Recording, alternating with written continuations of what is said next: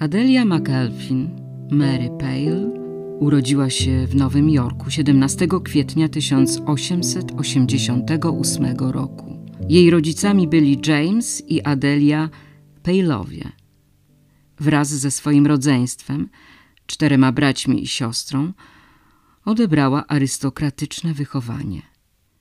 Pejlowie cieszyli się uprzywilejowaną pozycją w wyższych sferach Nowego Jorku.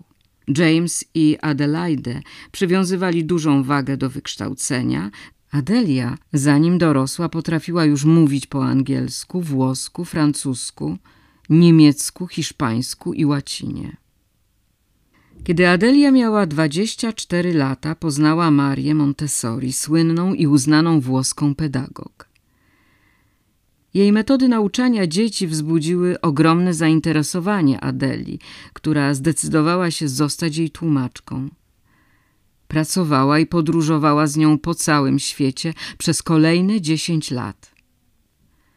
W czasie swoich podróży z doktor Montessori Adelia odwiedziła wiele katolickich sanktuariów i katedr w Niemczech, Francji i Hiszpanii, co było dla niej bardzo budującym doświadczeniem. Przeszła na katolicyzm, kiedy miała 25 lat. W Barcelonie przyjęła chrzest, a wraz z nim imię Mary. Od tej pory jest znana pod tym właśnie imieniem. Słuchasz właśnie fragmentu z książki Módl się, ufaj i nie martw się. Autorstwa Diane Allen. Zamów ją na stronie wydawnictwa Esprit. Link w opisie. Członkowie rodziny Mary, gorliwi prezbiterianie, byli bardzo rozczarowani tym nawróceniem. Jej matka, Adelaide, tak bardzo rozgniewała się na córkę z powodu zmiany wyznania, że pozbawiła ją prawa do dziedziczenia rodzinnej fortuny. Mary, choć było jej ogromnie przykro, nie straciła panowania nad sobą i żywiła nadzieję, że z czasem uda im się pojednać. Mary pragnęła znaleźć kierownika duchowego, który pomógłby jej na drodze do Boga. W tej intencji odprawiła nowennę do Matki Bożej Pompejańskiej, kiedy przebywała w rzymskim kościele Il Gesù. Niedługo potem miała spotkać ojca Pio, który stał się jej przewodnikiem duchowym par excellence i prowadził ją przez resztę jej życia. Kiedy któregoś lata Mary z doktor Montessori spędzała wakacje na wyspie Capri, przyjaciółka Rina Caterinici de Ergin zaproponowała jej, żeby razem pojechały do San Giovanni Rotondo i odwiedziły ojca Pio. Rina zastanawiała się nad przejściem na katolicyzm i chciała na ten temat porozmawiać z zakonnikiem. Na początku Mary nie była specjalnie zainteresowana wyjazdem – ale po namyśle zmieniła zdanie i zgodziła się wybrać w podróż z Riną. Mary i Rina uczestniczyły we mszy świętej Ojca Pio w małym XVI-wiecznym kościółku Matki Bożej Łaskawej. Przybyło na nią także wielu miejscowych, w większości rolników ubranych w stroje robocze, gotowych do całodziennej pracy w polu. Msza ojca Pio bardzo poruszyła obie kobiety. Później miały okazję porozmawiać z nim w kościelnej zakrystii. Był 4 października 1923 roku, dzień świętego Franciszka z Asyżu. Mary miała wówczas 35 lat. Podczas rozmowy miała wrażenie, jakoby przenikliwe oczy ojca Pio patrzyły prosto w jej duszę. Swoje pierwsze z nim spotkanie opisała następująco. Na początku po prostu spojrzeliśmy na siebie. Potem padłam na kolana i powiedziałam: Ojcze. On położył na mojej głowie zranioną dłoń i powiedział: Moje dziecko, przestań podróżować i zostań tutaj. Na pytanie Riny, czy powinna przejść na katolicyzm, odpowiedział zdecydowanie – tak. W czasie całego pobytu w San Giovanni Rotondo Mary dręczył smutek. Wiedziała, że wkrótce musi wrócić do pracy z doktor Montessori, ale myśl o opuszczeniu ojca Pio i tego miejsca przesiąkniętego duchowością sprawiła jej ogromny ból.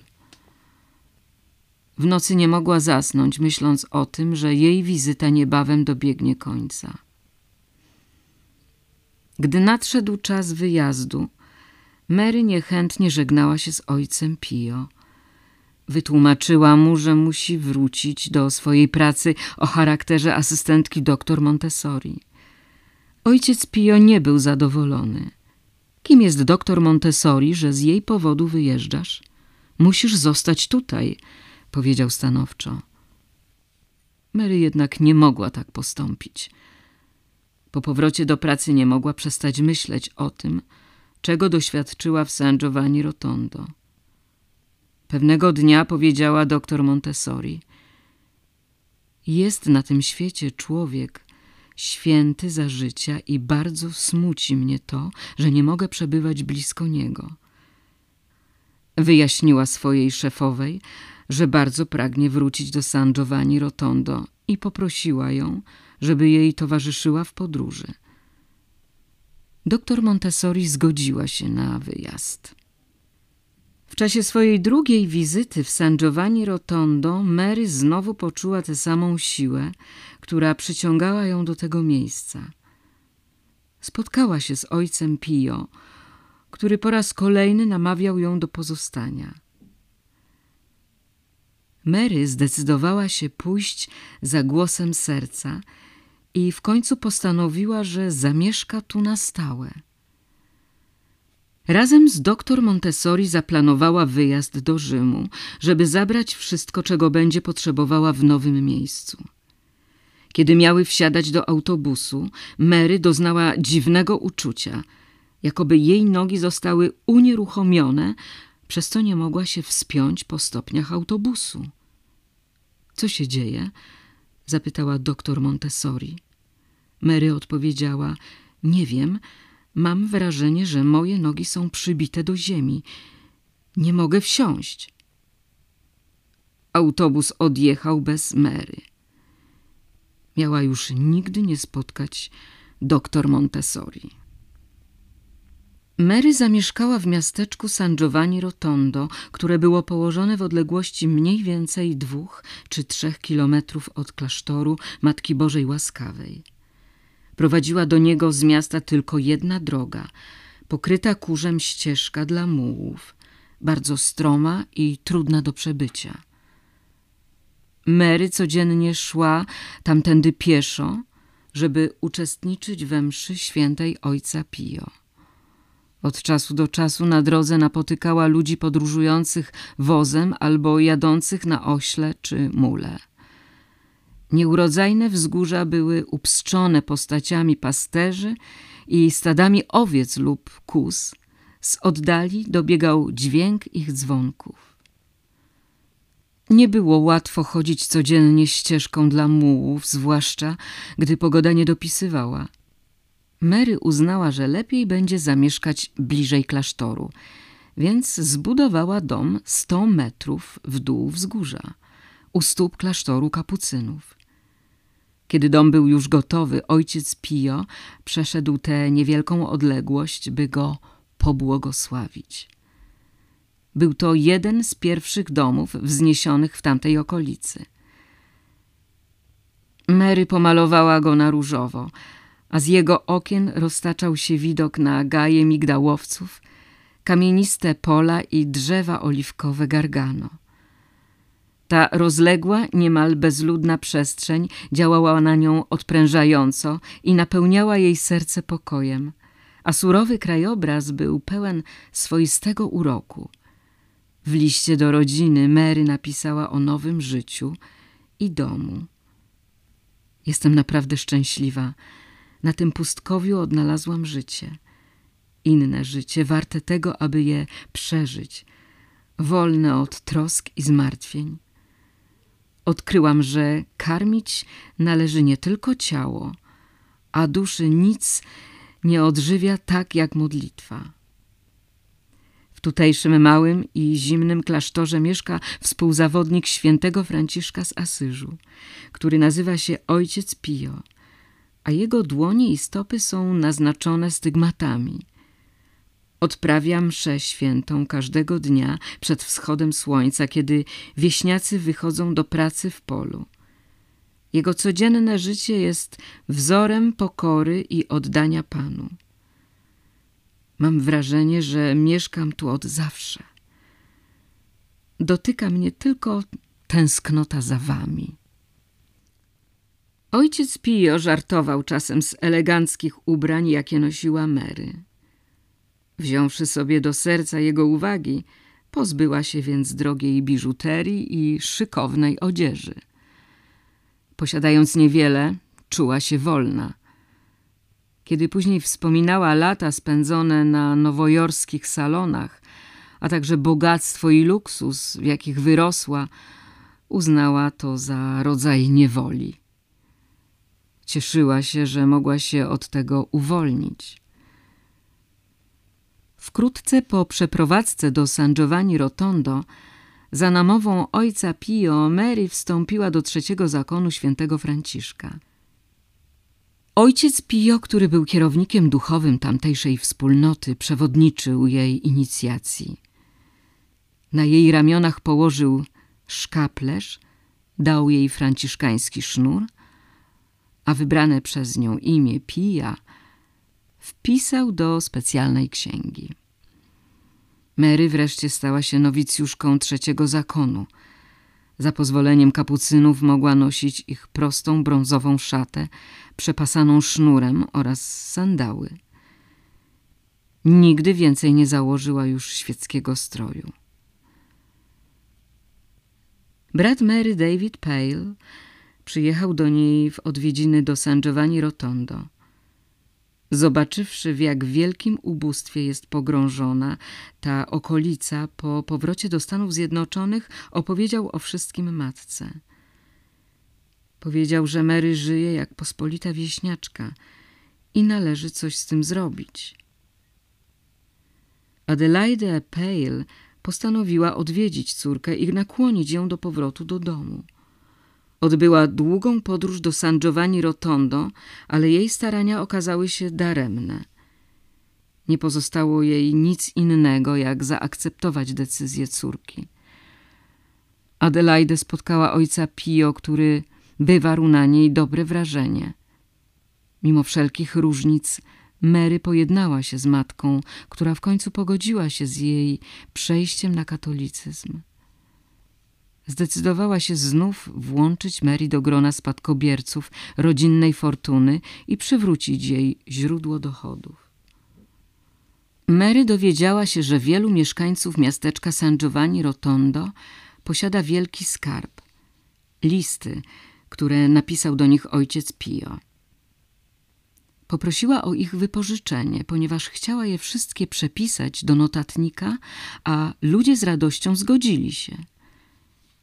Wiedziała, jak ważną rzeczą jest zachowanie tych listów, aby można było się nimi dzielić z innymi.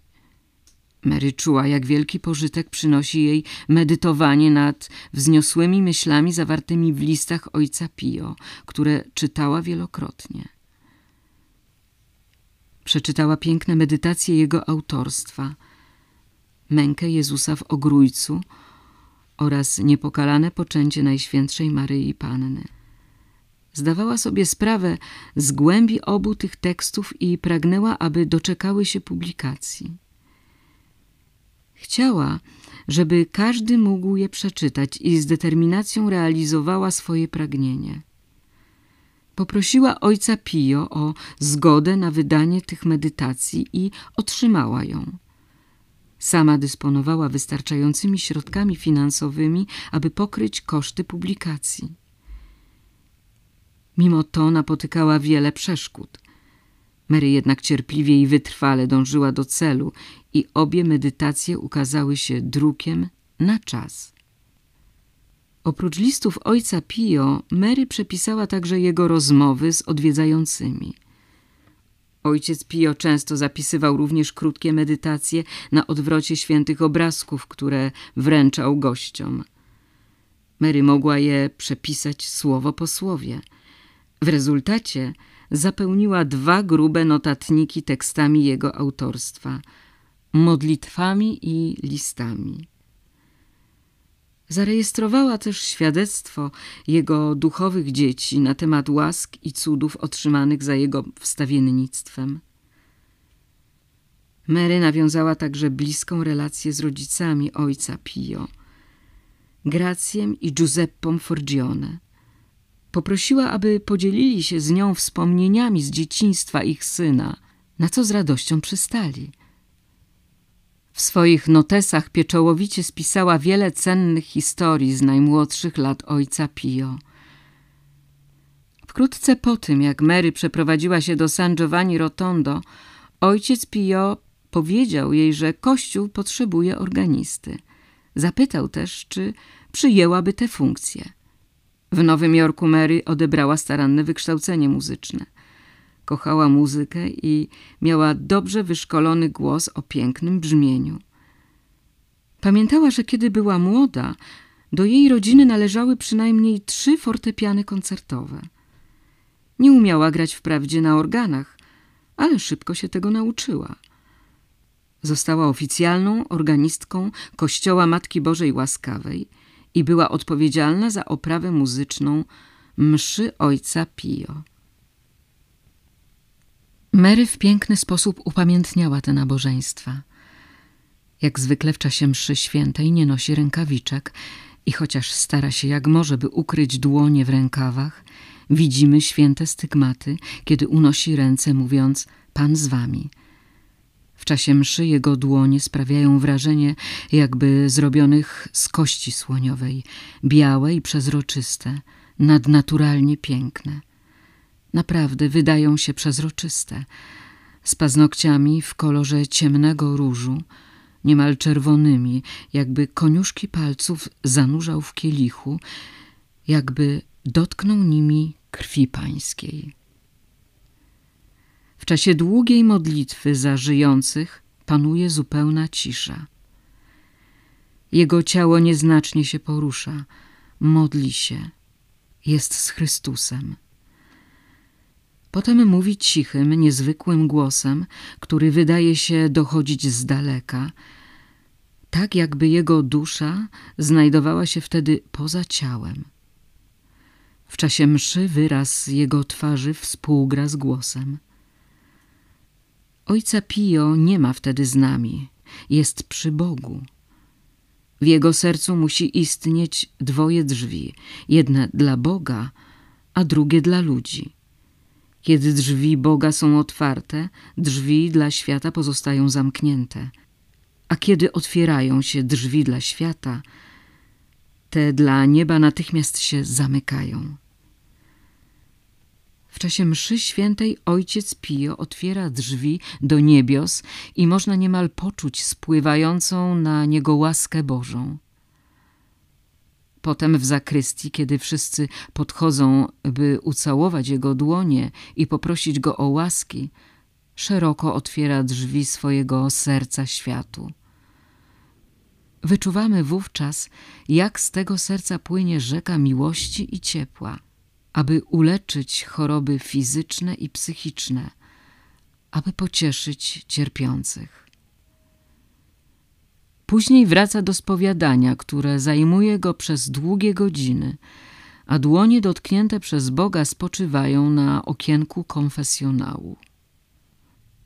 Dnia 5 grudnia 1928 roku w domu Mary zjawiła się Giuseppa Forgiane, matka ojca Pio, aby spędzić u niej święta Bożego Narodzenia. Mieszkała w Pietrelcinie, nie mogła więc często odwiedzać San Giovanni Rotondo. Zatem cieszyła się na spotkanie z Mary i synem oraz na to, że będzie mogła uczestniczyć w jego codziennych mszach świętych. Ta zima była szczególnie mroźna. Giuseppa szła na pasterkę stromą drogą prowadzącą z domu Mary do klasztoru i przeziębiła się.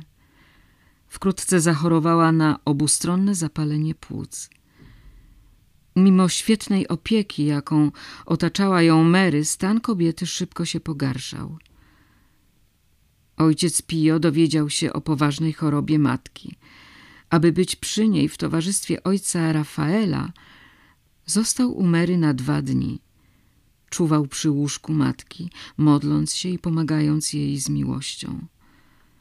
Obecni zauważyli, że krew ze stygmatów spływa po jego palcach. Kiedy stało się jasne, że życie matki chyli się ku końcowi, udzielił jej ostatniego namaszczenia. Kiedy Giuseppa zmarła, ojciec Pio nie mógł się powstrzymać od płaczu. Ogarnęła go taka rozpacz, że nie był w stanie uczestniczyć w jej pogrzebie. I musiało upłynąć wiele dni, zanim odzyskał spokój.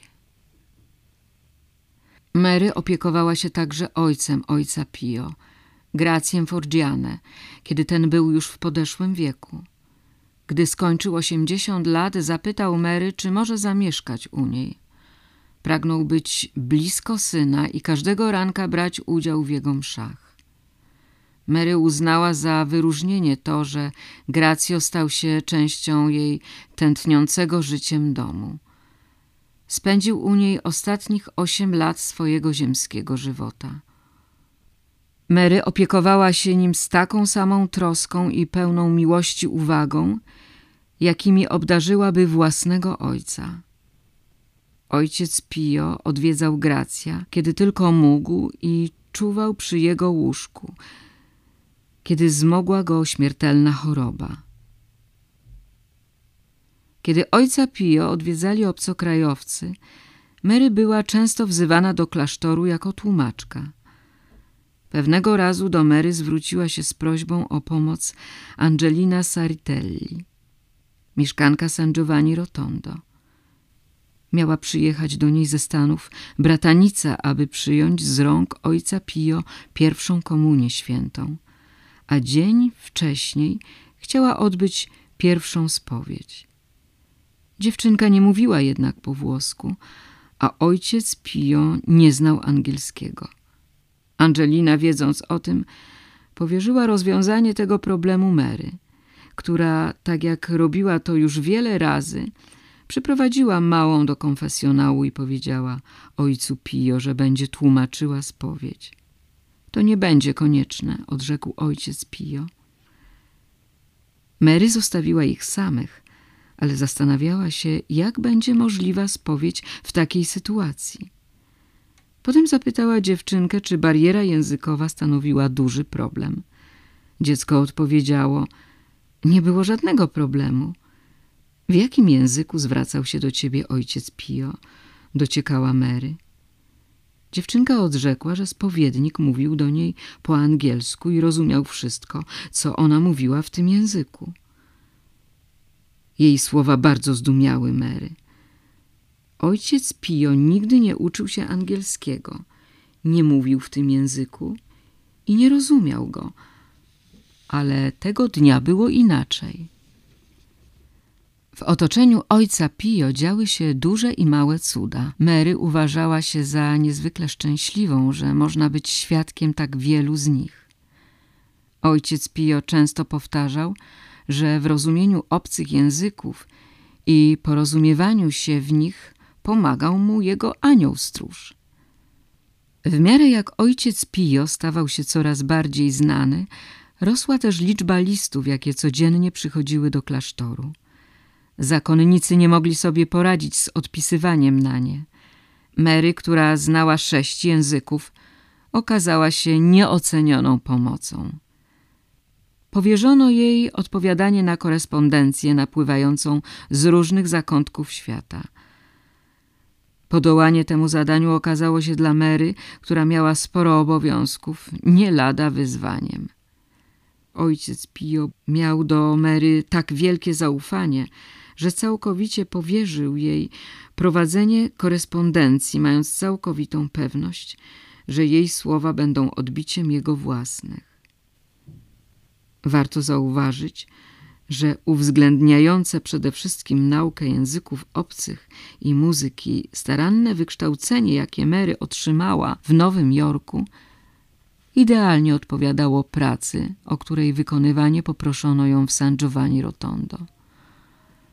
Później, kiedy powstał dom ulgi w cierpieniu, kobieta pomagała także w prowadzeniu księgowości tego szpitala. Mary poprosiła cztery miejscowe pobożne kobiety, żeby zamieszkały razem z nią. Pomagały jej w wielu pożytecznych działaniach. Kiedy Mary dowiedziała się, że w Pietrelcinie, rodzinnej miejscowości ojca Pio, potrzebne są kościół i seminarium dla mieszkających tam kapucynów, powiedziała swojemu duchowemu kierownikowi, że chce przeznaczyć pieniądze na realizację tego projektu. Ojciec Pio z radością się zgodził i polecił, żeby natychmiast rozpoczęto pracę. Nazwał nową wspólnotę Świętą Rodziną. Szacunek, jaki żywiła Mary wobec ojca Pio, rósł z każdym rokiem. Mówiła, że widzi nie jednego ojca Pio, ale aż siedmiu. Widzę ojca Pio kapłana, zwyczajnego Włocha z Pietrelciny, mistyka, spowiednika, duszpasterza, cudotwórcę oraz wspierającego biednych i cierpiących poprzez dom ulgi w cierpieniu. Tak naprawdę nie istnieje więc jeden ojciec Pio, ale siedmiu.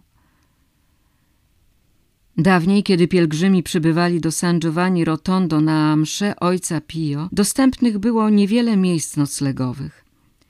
Ludzie, którzy przyjeżdżali na kilka dni, musieli niejednokrotnie spać pod gołym niebem.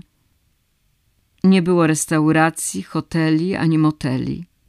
Jednak dom Mary zawsze stał otworem dla zmęczonego podróżnika, który chciał zjeść ciepły posiłek.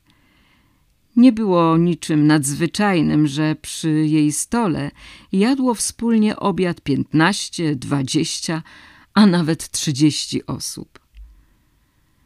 W owym czasie w San Giovanni Rotondo mieszkało także wielu biedaków, którzy nieraz pukali do drzwi Mary, prosząc o pomoc. Głodni zawsze dostawali od niej coś do jedzenia. Również żadna osoba w potrzebie nie została odprawiona z kwitkiem. Ogromna życzliwość Mary nie znała żadnych granic.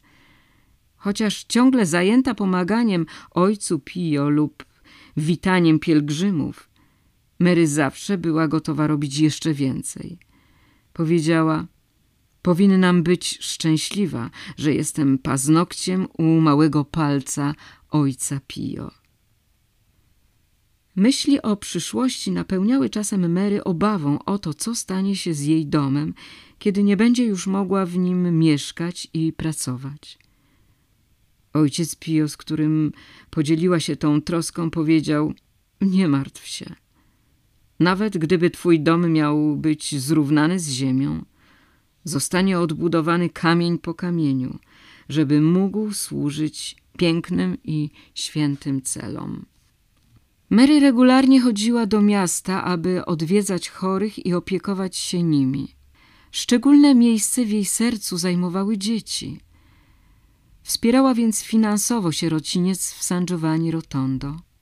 Uczyła dzieci katechizmu oraz przygotowywała je do pierwszej komunii świętej. Fundowała też stroje pierwszokomunijne tym, których rodzin nie było na nie stać. Podczas lekcji namawiała chłopców, by szukali w sobie powołania do kapłaństwa. Ku wielkiej radości Mary wielu jej uczniów chciało wstąpić do seminarium. Finansowała naukę przynajmniej dziesięciu młodym mężczyznom, którzy po ukończeniu seminarium zostali kapłanami. Pewnego razu ojciec Pio udzielał błogosławieństwo grupie ludzi i liczna rzesza zebranych otoczyła go ze wszystkich stron. Mary cofnęła się, przepuszczając innych przed sobą. Ojciec Pio spostrzegł to i zawołał – Mario, podejdź tutaj. Chodź do przodu. Musisz być pierwsza, bo zrobiłaś dla wszystkich tak wiele dobrego. Świetnie zdawał sobie sprawę z jej dobrych uczynków, a szczególnie doceniał to, co zrobiła dla jego rodziców. Matka Mary Adelaide przyjechała kiedyś do San Giovanni Rotondo, żeby odwiedzić córkę. Przy każdej okazji ogromną radość sprawiało jej spotkanie z ojcem Pio, z którym świetnie się rozumieli. Adelaide powtarzała córce, że wielokrotnie czuła obecność ojca w czasie swoich podróży po świecie. Mary powiedziała o tym ojcu Pio i zapytała, czy to prawda. Odrzekł, stale ją odwiedzam. Adelaide z wiekiem coraz trudniej było odbywać długą podróż do San Giovanni Rotondo. W czasie jednej z ostatnich wizyt powiedziała do Mary – Wiem, nie dam rady przyjechać tu ponownie. Widzimy się ostatni raz. Ojciec Pio był przy tej rozmowie i odrzekł – Mam nadzieję, że znów się zobaczymy. Ale jeżeli nie spotkamy się na ziemi, wszyscy ponownie będziemy razem w niebie. Mimo, że przeprowadziła się do San Giovanni Rotondo, Mary oficjalnie pozostała obywatelką Stanów Zjednoczonych. Wraz z wybuchem II wojny światowej zaczęto się obawiać, że osoby mające obce obywatelstwo, w tym amerykańskie, są szpiegami i nie można wykluczyć, że zbierają informacje mogące zaszkodzić Włochom. Ludzi tych zwykle przesiedlano więc gdzie indziej i traktowano jak więźniów politycznych. Mary została wezwana do komisariatu policji. Przesłuchałeś właśnie fragment książki Módl się, ufaj i nie martw się. Kupisz ją na stronie wydawnictwa Esprit. Link w opisie.